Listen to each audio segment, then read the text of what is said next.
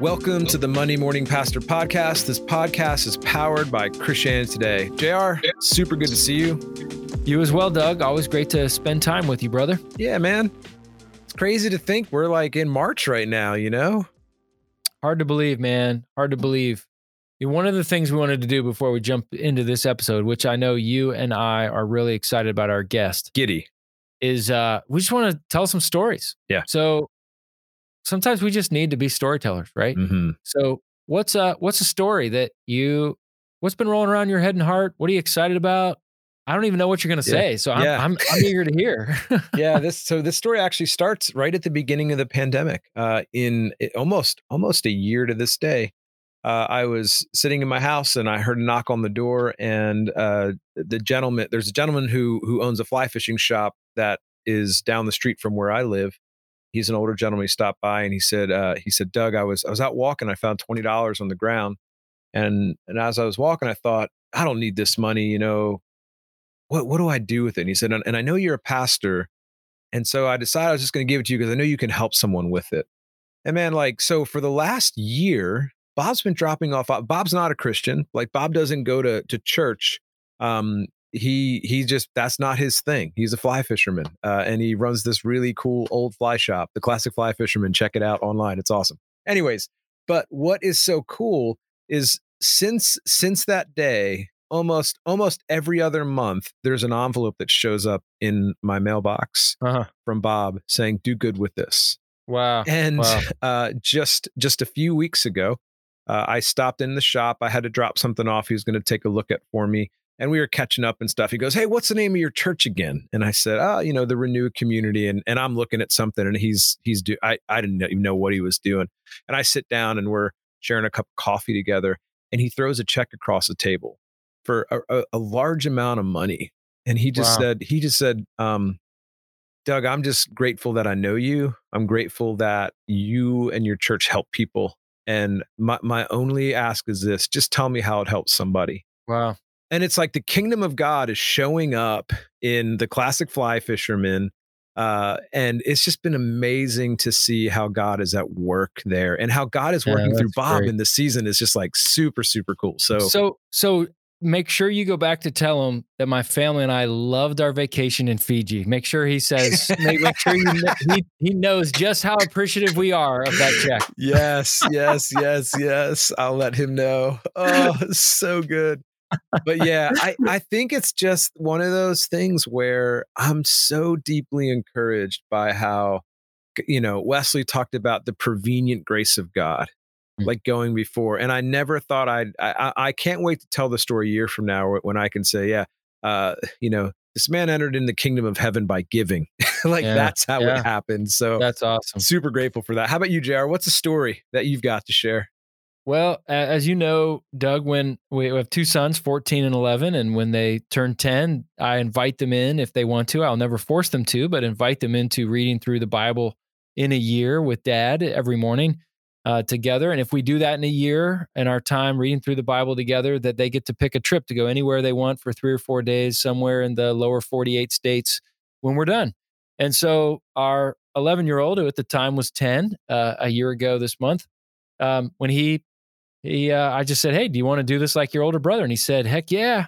And so uh, we're really grateful. We we finished and uh, it was a wonderful year together with bennett and uh, just love the opportunity to spend time with him in the morning. So Mm, i read i read the old testament because it's a little bit longer and has a lot of funky names and then he would read the new testament passage and then we would read a psalm or proverb together out loud kind of a responsive reading. So i'll say odds or evens. You want the odd number of psalm 47 or do you want the even number? And then we would just go back and forth and then pray just about 20 25 minutes uh, every morning to do that. And it's just, it was just such a joy just going in the sunroom when he would get up we just come down we'd get our bibles and our notebooks and look at our reading plan together where we're at for the day. And it just was i told him the last month when we were rolling in kind of the final turn there we could see the finish line. I said you know buddy i'm so excited but i'm i'm kind of sad too because this is going to come to an end and we can of course keep reading the bible but it's been such a great year together i'm as a dad i'm already starting to grieve this because i loved this quality time together every morning together And I think doing it during a pandemic made it that much more rich Mm. together and just spending quality time together. And it just made it more meaningful. And then, especially during the time of lockdown, it was like, well, we've got some extra time. Why don't we just keep reading?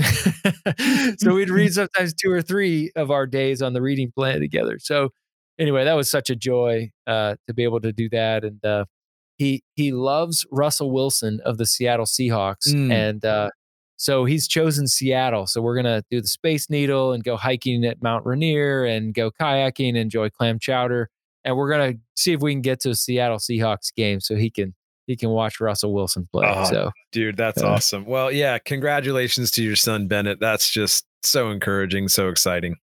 Yeah, when you think about it, 10 years old, you don't there aren't many goals that you set in your life when you're 10 that you work on every day for a year, a tenth of your life.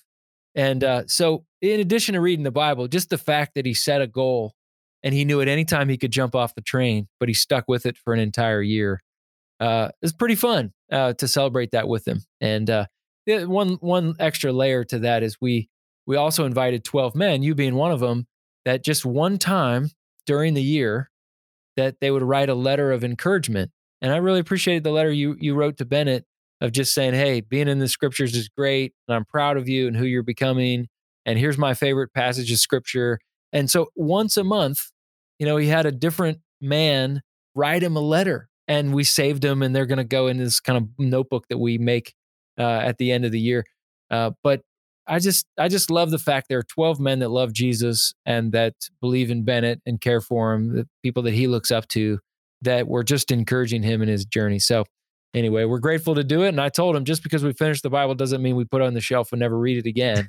Uh, Hopefully this whets the appetite that we Yeah. continue to do this together, but also individually as well. So anyway, it was uh yeah, that that was a really meaningful meaningful year together with both of my sons.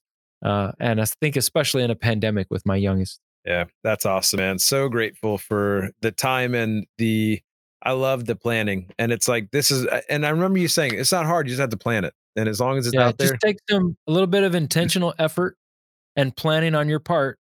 But once you get into it, it's and, and if you're wondering about this, shoot me an email. Uh, we'd love to help you. We have helped dozens of parents with their children. It doesn't have to be father son. We've seen fathers and daughters. We've seen moms and dads with daughters. We've seen all sorts of combos. But for our sons, when they turned 10, we just thought that was a good idea. And if you want any resources, there are some articles I've written on it. I can send you the reading plan itself. Just shoot me an email, uh, jrbriggs at kairospartnerships.org. I'll send you all the resources that you need Mm. if you're thinking about doing that with your child. Yeah, so both JR and I are giddy for the next conversation that we're about to have. Uh, we were super fortunate to have an opportunity to interview AJ Swoboda again. Uh, he's a he's a repeat. The first time we interviewed him was back in September, or sorry, it was back season one, episode 17. It was back actually in July of 2019. And so we're just super, super glad to have him back um, and just to have this great opportunity to just sit down with one of our dear friends.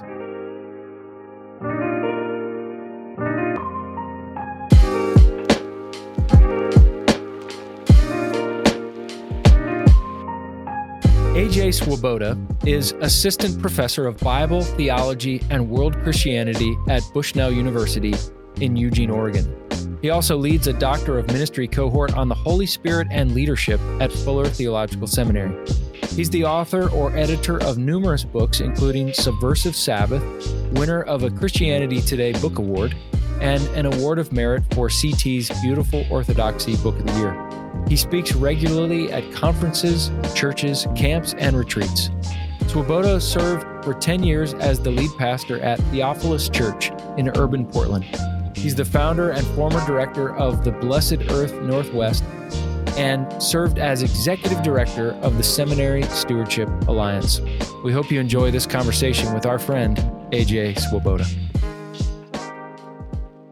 AJ, it's great to have you back on the show, brother. Holy smokes, it's a joy to be with you. Yeah, it's it's wild to think you were here with us season 1 episode 17 back in July of 2019. So that's been a couple years. So what have you been up to since then? Yeah, that was a while ago and at a very vulnerable time in my life. At, at that point in my life and, and, that point in my journey, I had recently transitioned um, out of pastoral work and, and was really discerning what God was inviting me into. It was after your interview of me that I was invited to uh, apply to teach, um, be a professor uh, of Bible and theology, and I accepted that role. I teach Bible and theology at as the assistant professor of Bible theology at Bushnell University in Eugene, uh, Oregon, which is actually my wife's hometown and where I went to college. And so all of our families here. And at the end of the day, I couldn't see it at the time, but God, God had His hand all over that that challenging mm. season for us. Mm, yeah. Wow. Well, that's that's exciting because I know you were in that state of wondering what's next and trying to be obedient, but we don't know what the next step looks like. So, uh, give us just a personal pandemic update. I'm curious, how are you different, or how have you been formed in the midst of this really uncertain, tenuous, whatever adjective we mm-hmm. want to use, uh, year that we've been in? What have you learned? What have you unlearned? What have you been reminded of of yourself, of God, of life? Any direction you want to take it, but how has it impacted you personally? Yeah, there's a lot of yeah, there's a lot of ways that that one could take that. I would suspect maybe the the the one thing worth reporting here is um, I am I'm just astonishingly I, I'm I'm I'm overwhelmed by how much I miss church. Hmm. Um, this just deep longing to take communion that somebody has handed to me rather than communion that I pulled out of the pantry five minutes before my family serves each other the Eucharist. I long, I just long for the smells of a church gathering. You know, the the, the room filled with breath and and humanity, and yeah, I miss church. I mm. just miss God's people. But with that, um, our family um, had decided to uh, enter a new dimension of our spiritual uh, maturity and we bought a hot tub. And that really has proven to be sort of a crossing from the plains of Moab into the promised land of church. Um, it's been, been life giving. And so I, I, I, uh, very, very often we just get in the hot tub and just spend time talking. And that's been very, very sweet. Yeah, that's great. I, I, wonder if our mutual friend Keys Kiesler had anything to do with encouraging you to get a hot tub, but uh, maybe know, that's for another time. I, I, blame him for many things in my life, but the hot tub was entirely driven by my wife, and I was skeptical at first, uh, but she she just changed. She changed my mind, and I'm so grateful to God. I mean, yeah, yeah, it's it's it's it's it's good on every level um, uh, for our life, and and I just feel like I know God more now because of it. That's great. Well, and you talked about missing communion. In fact, one of the things I want to quote, which is not from your new book, which we want to get to, it's actually something I put uh, in something that I wrote, quoting you, where you talked about communion. Uh, and I just, I'm not surprised that you miss communion because you said this. Because if we don't come to the table as broken as the bread and as dark as the wine, then you don't deserve to partake. Mm. At the body and blood of Christ is the bread and wine. We are confronted with a God big enough to save us from our sins and yet tiny enough to get stuck between your teeth. Mm. I, I, just I just love that line. That's a great line. That's good writing. Whoever wrote that, yeah. that no, would be you, brother. it, it, it's uh, you know the the my, my poor I, I am sitting in my office here. I, student after student who comes into my office who you know, feels ashamed for being single or something like that. And I'm constantly reminding uh, my students that God's word in the garden was, it's not good for man to be alone. He doesn't say it's not good for man to be unmarried. Mm. Um, there, there, and there's of course a whole generation of, of single people who feel like that God is somehow looking. The, the call there is to is to community, and it really is not good for us to be alone. This just this isn't. It, it's it's inhumane, um, and I long for the day that you know we we are back to not being forced uh, into the silence, but we get to go to the silence because we we have rich relationships in our life again. It's just yeah, hmm. the aloneness factor is very very very hard. Yeah, yeah, yep. Thanks for sharing that. And I, you do have a new book out. We're really excited about uh, that. We want to uh, just give you an opportunity to talk about it. Um, called After Doubt: How to Question Your Faith Without Faith Without Losing It. And uh, it, it seems like your dominating question that you're dealing with in this book, correct me if I'm wrong, is can I question my faith without losing it? Mm-hmm. So, AJ, can we? Yeah, that's, yeah. Well, if, if I can answer my own question, the answer is yes. Um, and that is the subtitle of the book how to question your faith without losing it so it has become common stock for me i mean i've spent 25 years of my life serving the spiritual um, journeys uh, the christian journeys of essentially college age students and just a little older than college students. For 10 years i was a college student. Uh, i've been a college pastor now for a couple years. And for 10 years i was a church planter in portland that reached a lot of young people.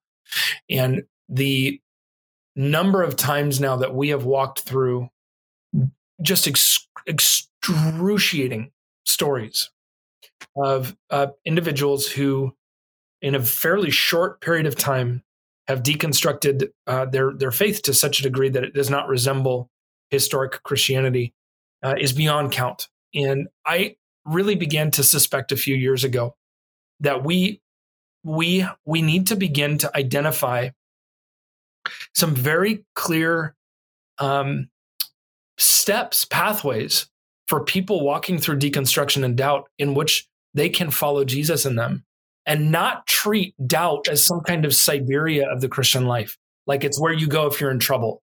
Like doubt can actually be a legitimate place to find the living God.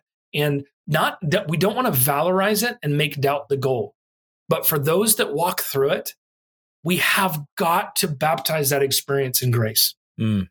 And the, the premise of this book is if you uh, if you are um, if you're walking through these experiences, it does not have to be the end of your faith. Here's this, and I'll, I'll finish by saying this.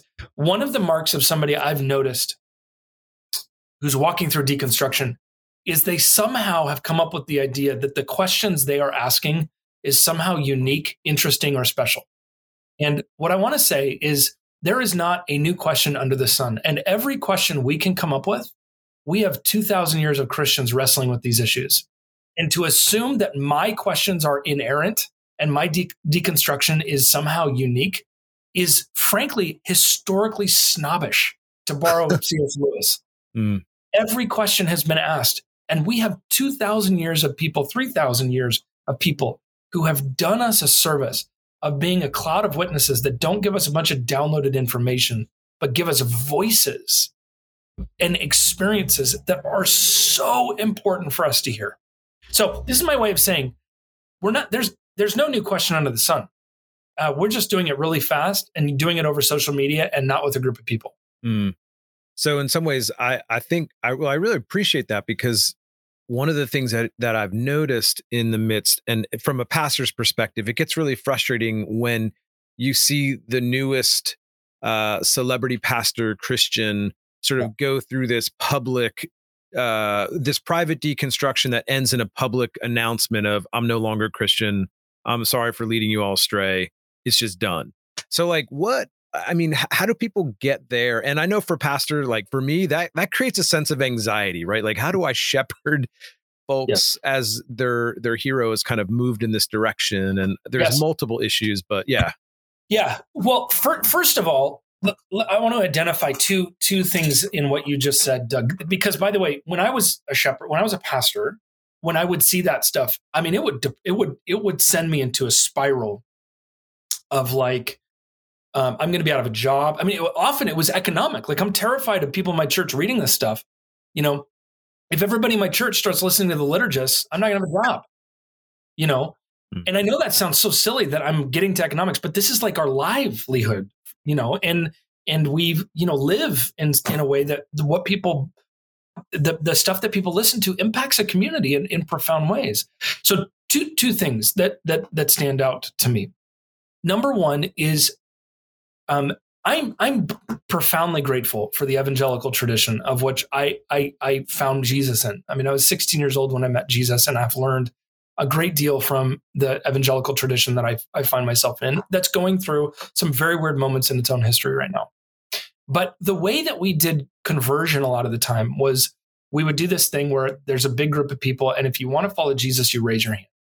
And and a lot of the ways in which we came to Jesus was um, was that you know we followed because there was this group of people that were going with us, and we had a crowd that was walking in. And part of the reason I came to faith was because those around me had come to faith too, and I wanted to be a part of the crowd. Well, the the problem is that's not a problem. The problem is when the crowd leaves, and we we are very social beings.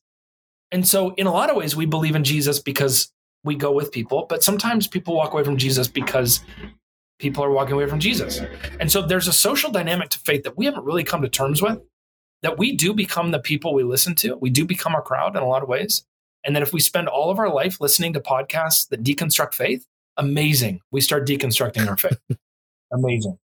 Second thing is that we are so, that what social media has accomplished is it has created the most ethnocentric people possible. And what I mean by that, you know, right now, there is a revival. There, it's not a revival. There is a, a mass move towards Jesus in Iran, in China, and in Korea. I mean, these spaces where masses of people, Africa, masses of people coming to Jesus. One of the largest moves to the gospel in church history. But I get on Facebook and I see a Christian celebrity who's decided to deconstruct their faith. And I assume that what that guy is going through is what everybody's going through. And I assume that what's on my Facebook feed is what's happening in the world. Hmm. We are so ethnocentric that we have come to the place to believe what is on our Facebook feed is what's happening in the world. For every white progressive person that is deconstructing Christianity right now, there are five people in color in this world of color in this world who are falling in love with Jesus who have no other hope. Mm. And what I what what what is very troubling to me is we assume our Facebook feeds are actually reflections of the real world. Mm. The mm. kingdom of God is a little bit broader than America. Mm. Amen. And I say that sarcastically. Yeah. Obviously, yes, white progressive affluent people are deconstructing their faith, but shocking. Poor people of color in every other part of the world are falling in love with Jesus. It's like Jesus meant what he said that it's really hard to be rich and enter the kingdom of heaven. Mm. Mm. Mm. Shocking. Yeah. Well, when I think of the topic of your book, I think of uh, Jude 22, right? Be merciful and patient with those who doubt. Um, while at the same time, I know there are people that say, that's great. And AJ, I see the point of your book and I'm interested in your book, but AJ, how do you counter that with something like James 1 6, right? So James 1 and Jude 22. So, you know, where we don't, you know, we're not supposed to doubt, right? We're blown, uh, tossed by the wind on the sea. So, how do we balance Jude 22 and James 1 when it comes to thinking about doubt and deconstruction? This may sound, sound a bit revolutionary, um, um, or, or, or a bit, um, yeah, but maybe maybe a bit revolutionary. But but I think our task as Christians is to read the whole Bible. And and that task it's a challenging task you know? Uh, tim keller says why do we read the whole bible? Because it's there. You know it's it's because it deserves to be read the whole thing. And when i take james 1 and isolate that verse i i can easily beat up people walking through doubt but when i counter that and and and put that in paradox with jude where we are told to be merciful with those in doubt and then counter that with the fact that we have a disciple who's known for doubt, uh, doubting Thomas, uh, who eventually, by the way, became the missionary who went to India. And if you've ever met an Indian Christian with the last name Thomas, it's because for 2,000 years have been Christians who met Jesus because of Thomas's work. Um, yeah, James 1 matters, but so does Jude, and so does the story of Thomas, and so does the book of Ecclesiastes and the book of Psalms that has to do with uh, time and time again lament and questions and not knowing what to do. Um, I think I think what Scripture would tell us is that we should never make doubt the goal. And and here's what I mean by that. You know, people who are being de- who are going through deconstruction right now are being torn by, frankly, a conservative form of Christianity that says doubt is evil and wrong, and if you do it, then you're bad. Mm. And a progressive form of Christianity that says the only way to God is through doubt. And you have these two conflicting extremes that are tearing people to the right and the left. When in reality, the goal is not to the right or the left, the goal is Jesus, right here and right now. And if you're walking through doubt, Jesus is here. If you're walking through cynicism, Jesus is here. If you're walking through same sex attraction, Jesus is here. If you are walking through an illness, Jesus is here. Everywhere we are, we are invited to worship Jesus, and the doubter gets that as much as anybody. Hmm. By hmm. the way, at the end of Matthew's gospel, Matthew 27, right before Jesus gives the Great Commission, it says that they worship Jesus on the mountain and some doubted. And mm. what is powerful to me there is Jesus in his resurrected state seems to be okay with doubters coming to worship him. Mm. Yeah, when I teach on that passage, I I make sure we don't do just Matthew 18 or 28 18 to 20. Like I back it up for that reason. Like what an uh, unbelievable Jesus who's willing to give his last lecture to a group of people that still yeah. don't believe him fully. Yeah. Like what a God. who, had, who had flippin' seen the resurrection. Yeah. This is not this is not people this is not people who who you know sort of didn't have any evidence or like you know any reasons for belief. I mean these are people who stuck their hands in the holes in jesus' side and hand and they still struggled with doubt. Mm. um, the, the the encounter with the resurrected christ does not always clean up all the doubt. Mm. uh, from time to time you go through that.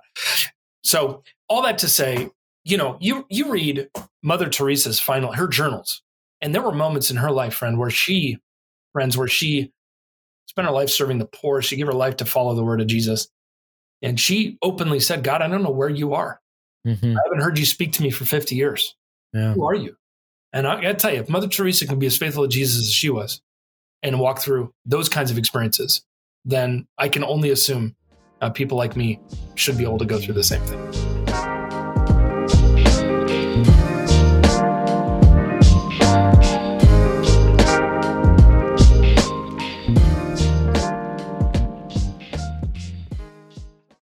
Yeah, and there's another spunky uh, Teresa that I love, Saint Teresa of Avila. One of one of my favorite prayers ever uttered was she said, "God, I I don't love you, God, I don't want to love you, but God, I want to want to love you." that sounds like kind of the posture of what you're talking about in your book here, yeah. and I know that you know. Uh, so here's here's the, and I think you've touched on this, which is great. That doubt is terrible on one end, or doubt is the goal on the other end, but the what we're after is Jesus how can we draw? So, just articulate a little bit more on this. So, how can we draw on our own deconstruction without staying there? I mean, there's another AJ friend of ours who's been on the podcast before, AJ Sherrill, and he tweeted recently, and I love this. He said, Deconstruction is like Las Vegas. It's okay from time to time to drive down the strip, but it's a terrible and dangerous thing to live there. that's pretty good. So, how do we make sure that it's okay to drive down the strip in Vegas, but not live there? How do we how do we do that with our deconstruction? Well, two, I think two, I, would say two things. The, the first is um, that we need to identify and name that there is, there is, and I, again, I have a whole chapter on this, but there, there is a, whole, there is a difference between good deconstruction and bad deconstruction. Okay. Now, what, what is the difference between those two? How can I make such a blanket statement? Well, Jesus deconstructed. I mean, when you read Matthew 5, 6, and 7, when he says, You've heard it said, but I say to you, he is deconstructing bad interpretations of the Old Testament. Martin Luther deconstructed. Protestantism is a deconstructed form of Catholicism. And as a Protestant, there are many things I'm grateful that Luther contributed to our faith tradition. Not all the things. He was a radical anti Semite, and that's a different conversation. But um, there are many things he didn't do that was good but he did some things that were very, very, very, very important. Deconstruction can be very, very good. A good form of deconstruction is this. When I met Jesus at 16 years old, the first church I went to was a conservative evangelical church in my hometown, a church I'm very grateful for. They taught me how to love the Bible. They taught me how to worship. They taught me what repentance looks like. They taught me how to share the, my faith. They taught me the heart of what it means to be a follower of Jesus. But they also gave me a very, very low view of women. Now, at some point along the way, after studying the Bible a little bit and reflecting on my own life, I began to understand that some of the things I received from that community were very, very good. But there was also some stuff that needed to be thought through a little bit more. You know, Eugene Peterson in one of his books uses the analogy that when you go to the hospital, you go to get healthy. But from time to time, when you go to the hospital to get healthy, you end up picking up a disease at the hospital. And I think every human being who has ever met Jesus and found a community of faith that they begin to follow Jesus with will end up picking up some stuff that at some point needs to be, needs to be dealt with. Um, Peterson, they, they call it an iatrogenic disease, a disease that you pick up when you go to the hospital. Good deconstruction is us taking really seriously our theological family of origin and being willing to receive the good and be willing to undo some of the things that were really, really not good. And that's where things like orthodoxy and the Bible really are important, is discerning the good from the bad. I would say that bad destruction, bad deconstruction is when we deconstruct not because we're seeking Jesus, but we're deconstructing simply because the Bible says some things we don't like, or because we're doing some things the Bible says we shouldn't. And rather than deal with the fact that we're not doing it, we just reject the Bible. Um, at the end of the day, that's not good deconstruction. That's me just cutting the Bible apart because it doesn't fit what I'm doing or what I think. Um, I had a student in my class who w- was sitting in here, and she said, she's she said to me, you know, I think God has evolved. And I said, what do you mean you think God has evolved? And she said, well, I think God, since the Bible, uh, maybe God inspired the Bible, but I think God has evolved and God thinks differently now, and maybe thinks differently about sexuality or politics, but all these things. And I said, well, what do you think God has evolved into? And she described what she thought God was like. And I said, that doesn't sound like God. That sounds like you. Mm. And I said, what, what you really mean is that God is in- increasingly desiring to be like you.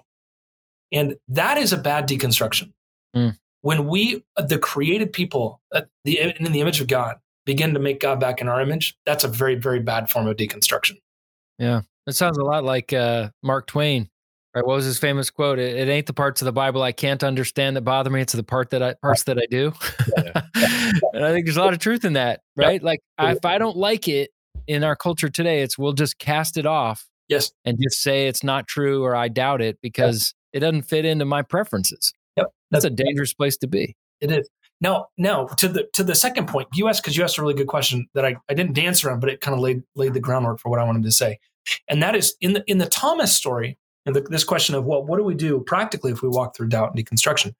In the Thomas story, Thomas does not believe in the resurrection. He does not believe Jesus is resurrected, um, but the other disciples have experienced it, and they tell G- they tell Thomas Jesus is resurrected. And I, lo- I just love it. it. To me, it's one of my favorite things. Jesus waits a whole week before coming to show up to show Thomas's body. Uh, Dallas Willard, in one of his books, said that Jesus, from time to time, lets us stew in our doubt and our, our, our epistemic problems. He doesn't rush in to fix it. But what I love about that is it was the community, it was the resurrected community that was pointing Thomas to the resurrection. And why that's important for us is this. I'll say this again. If we spend our lives filling our mind with every reason why the Bible's wrong, or why the faith is wrong, or why Christianity needs to be undone, we will follow that. But if we spend our life surrounding us ourselves with people that point to the resurrected Christ, guess what we'll find? Mm. Mm. One of the most critical things we can do is have a group of people around us that point us to resurrected Jesus. It, hey, hmm. there's there's a line, by the way, in one of uh, I'll sorry, I'm talking too much. Go. One of my favorite lines is uh, from an early church monk who says he says, "Don't live with the heretics," but he doesn't say, "Don't be friends with the heretics." He said, "Just don't live with them." Hmm. And, and here here's what how this applies. We do become the things that are going through our earpods. We really do. We really do. And with if we live with the heretics, we will become a heretic. I, I mean, I feel like that's uh, my my seventh grade wrestling coach, Mr. Domino, saw me hanging out with a wrong crowd, and he goes, "Moister, you sleep with dogs, you're gonna get fleas." And I said, "Mr. Domino, I don't sleep with dogs. You're crazy." And then he's like, he punched me in the arm and said, "Your friends, man. Watch who you're hanging out with." But yeah, there, there's something that I think is so true and I want to go back to that story that you shared about your student, right? Because I think most pastors are listening can think of, oh yeah, that person's sitting in, you know, second pew, third, third row over. So how how does the church play this supporting role? Like what can how can pastors walk with people in a healthy way yeah. through their deconstruction? Because I do feel there's that and you mentioned it you named it there's that pressure there's that you know the spiraling that kind of is there what if i lose this person what's that going to mean but like what does it look like to be a shepherd to someone who's deconstructed yep the answer to my question goes back to an experience that i had in israel two years ago we were in israel um, uh, going through jerusalem at the time and our tour guide um, this beautiful, incredible guy, the 50 year old guy who was our tour guide, who had probably toured Jerusalem a million times. I mean, he, he knew everything about the city. Very res- kind of respected tour guide. Um, and we were at lunch, and he, um, I don't know how it came about, but uh, we started talking about the Holocaust. And I said to him, I said, Can I have permission to ask about your family's story? And he looks at me as the only time in our entire trip I saw any emotion from this guy. And he, he looked at me with a tear coming down his face. And he said, You are the first person who has ever asked for permission to ask. And I'm sitting there, and, and he said, By the way, no, I'm not willing to talk about it. And he goes, But thank you for asking. That's the first time that's happened. I came back from that trip and met a young woman who had gone through a deconstruction experience.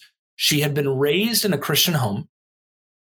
And her, the way she described her Christian home was that her mom, her mom had no boundaries. And she said, What I remember as a kid is my mom would just come into my room, but she would never knock. She would just barge right in and do whatever she wanted. She ne- there were no boundaries. And in college, she deconstructs her faith. At the end of her at the end of her college years, she has a kid, which makes you really want God. And she starts reading the book of Revelation. And she comes to the passage where Jesus stands at the door and knocks. And she said, For the first time, I could believe because I recognized God had better boundaries than anybody. And it whisked me back to Israel, that experience. When you have spent your life having something berated down your mind or your heart or your soul. Often, the way we push people further away from Jesus is forcing or coercing spiritual conversations that people aren't ready for. And, friends, in the same way that we would apply consent to sexuality, I think we need to p- apply what I call spiritual consent. And that is one of the greatest ways I can serve people is I can ask for permission to come in. And if they say no, then be okay with it. But if they say yes, stand at the door and knock. Be honest and be willing to lead and shepherd, but don't don't give non-consensual spiritual advice.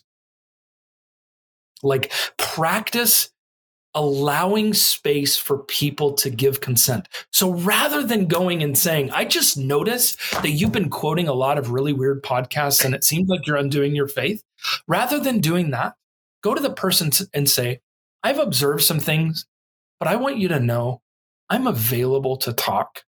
And if you would invite me in, can I have permission to have a conversation with you? And if they say no, be okay with it because Jesus is willing to stand at the door and knock.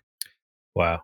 AJ, I think I think that's why there is a hunger and a thirst for pastors to be in relationship with spiritual directors because mm. they feel like there's not that space that someone's standing at the door knocking to.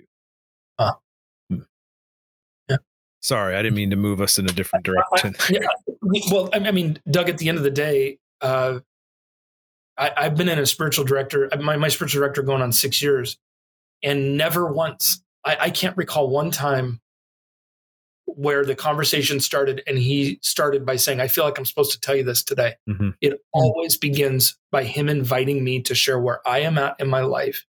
And then he leads that conversation to a conversation about spiritual life and and, and Jesus.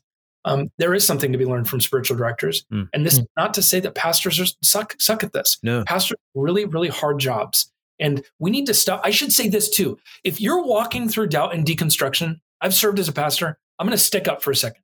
It is unfair to demand that a pastor and a church service fully address your every epistemic nuanced question every Sunday.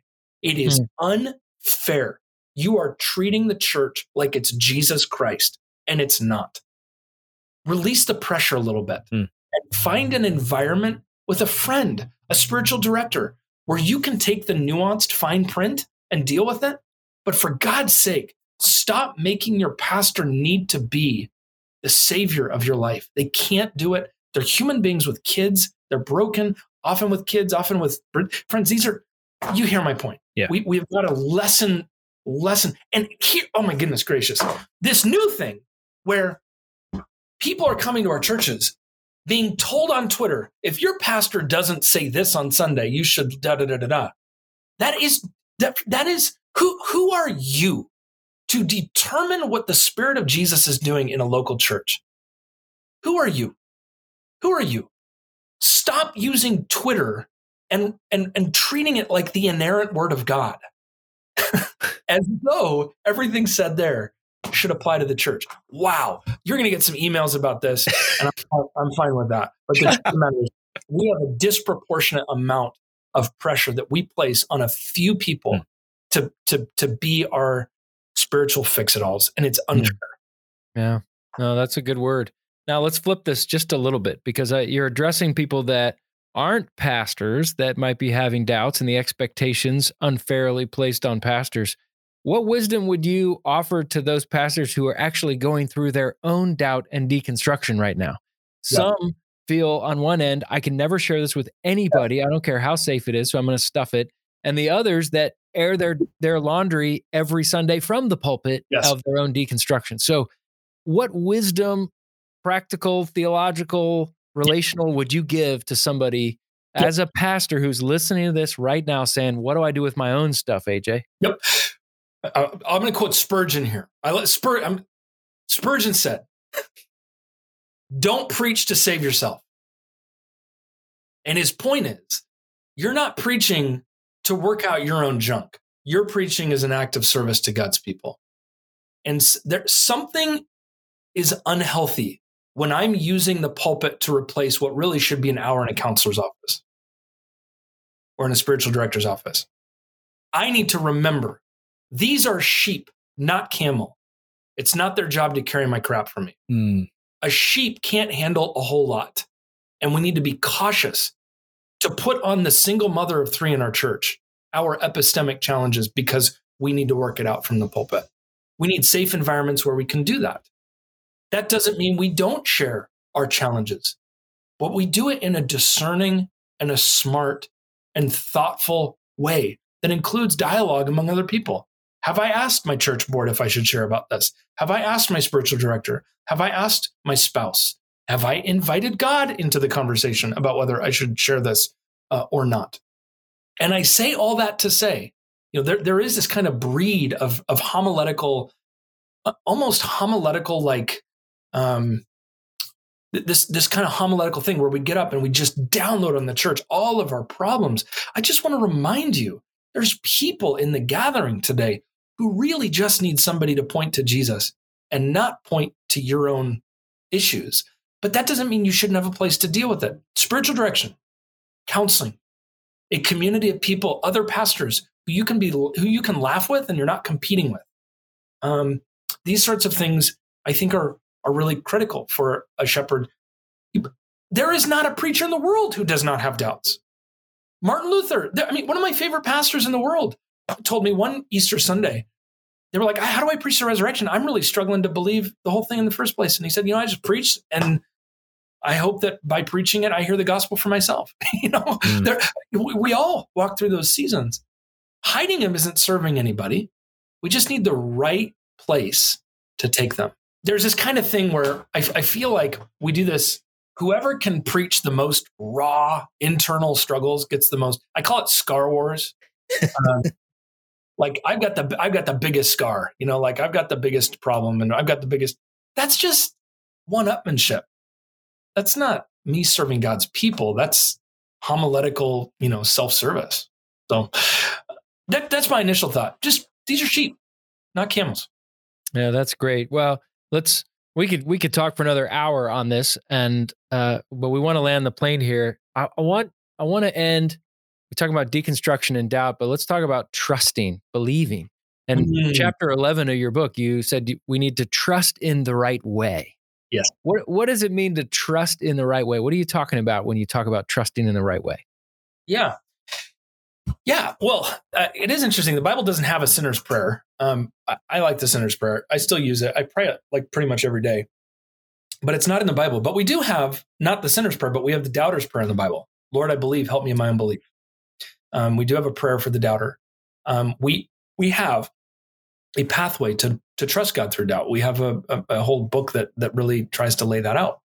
Um, and for me, the issue of trust is a core spiritual direction, a core spiritual formation issue because if we if we trust in the wrong way, if when okay, we say we trust God, that's true. But what do you mean by that? What do you mean by trusting in God? And the, the way I like to illustrate this is, and this is not an attempt at all to beat up the author of this book, but when I was 16 years old, um, the first Christian book I read was I Kissed Dating Goodbye. And the, the premise of this book was it, it, whether it was a premise or not, it was the received premise was if you're faithful to God, you will marry an awesome person, have a great sex life, and all will work out well. So my generation believed that. And we thought that if we could be faithful to God, that we could, that we could, we would get it all. And we found out that that's not the way it works. And that sometimes people that are faithful to God go through hell. And sometimes people that are faithful to God don't get married. And sometimes people that are faithful to God don't have a really good marriage. And that, and, and that there is a difference. There's a fundamental difference between trusting in Jesus and trusting in Jesus for stuff. And, and the difference between these two, you know, I, when my, I love worshiping with contemporary Christian music, but whenever I hear the worship song that goes, You're never gonna let, never gonna let me down, I want to put my hands over my son's ears. Mm. Because following Jesus, he will let you down. You know, I trust, I, let me put it this way I trust my wife more than any human being in the world. I trust my wife more than anybody. But I do not trust my wife to not lose my keys. I trust Jesus more than anybody, but I do not trust him to not hurt my feelings. I do not trust him to give me everything I want. I do not trust him that I will not go through hard times. Because I, I know, I've come to learn there's a difference between trusting in Jesus and trusting in Jesus for stuff. Mm. And it, it's the way, you know, it's like doing a trust fall. I remember watching this YouTube video, a kid who's standing with his dad behind him to do trust fall for the first time. And the dad goes, okay, fall. And the kid falls forward rather than backwards. Right. And th- we tr- often we trust God the wrong way. Mm. We don't trust God implicitly. We trust God for stuff. And the minute we start trusting God for stuff, we set ourselves up for a lifetime and discipleship of unmet expectations. Mm. Mm. Yeah. Well, that's a great word. AJ, it's such a joy to have you back on the program. Mm-hmm. And I'm also, I know Doug, Doug and I both are very grateful that you're in a, a different place, knowing that that was raw and but we're grateful how you stewarded that raw season and where you are now and thank you for the gift of your next book here uh, after doubt. And uh, but it's a it's a joy. Doug and i love spending time with you whether it's a podcast or just hanging out and talking so thanks for uh, for who you are and uh, and and the ways in which you're pushing us to believe jesus even more that jesus is the center not doubt. And so thank you. Thanks for having me. It's a joy to be with you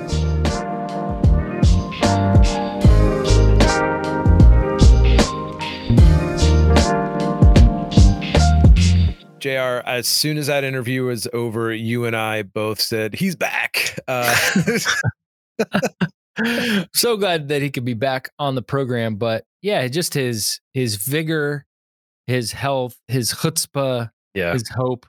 He really was in a in a hard place mm. when he joined us back in season one. And uh really grateful for AJ. And he just I mean, it, our listeners couldn't see it, but like he was just getting so passionate there at the end when he's talking about you know, it's unfair for you to Yeah. Like he's he's almost standing up from his chair, like like waving his arms, talking to us on the on the interview here. I wish everyone at, uh, listening could have seen that. Me too. Me too. It was it was just really good, and I think too.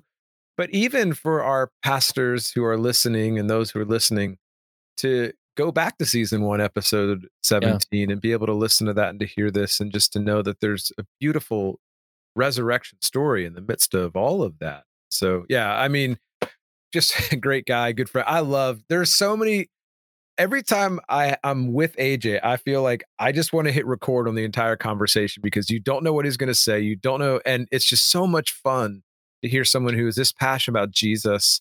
And and I think this is the first time I've heard someone be able to articulate the importance of doubt, but actually in in how how how to doubt in a helpful, healthy way. Yeah. Um, and so yeah, just su- super super grateful for that, and really appreciate what he had to say about Twitter. I'm not gonna lie.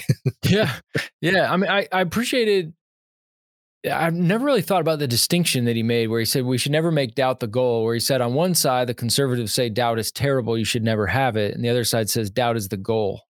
And I really, he said Jesus is the goal. And the focus is on Jesus and his kingdom, not on doubt. And and then he went on to say, don't, uh, you know, the monk, the quote from the monk, don't live with the heretics. Well, that's really good. That not that we don't associate with them, don't live with them. And uh, but his thoughts on permission and yeah. knocking. Yeah it's really good, and and I'm really grateful for that.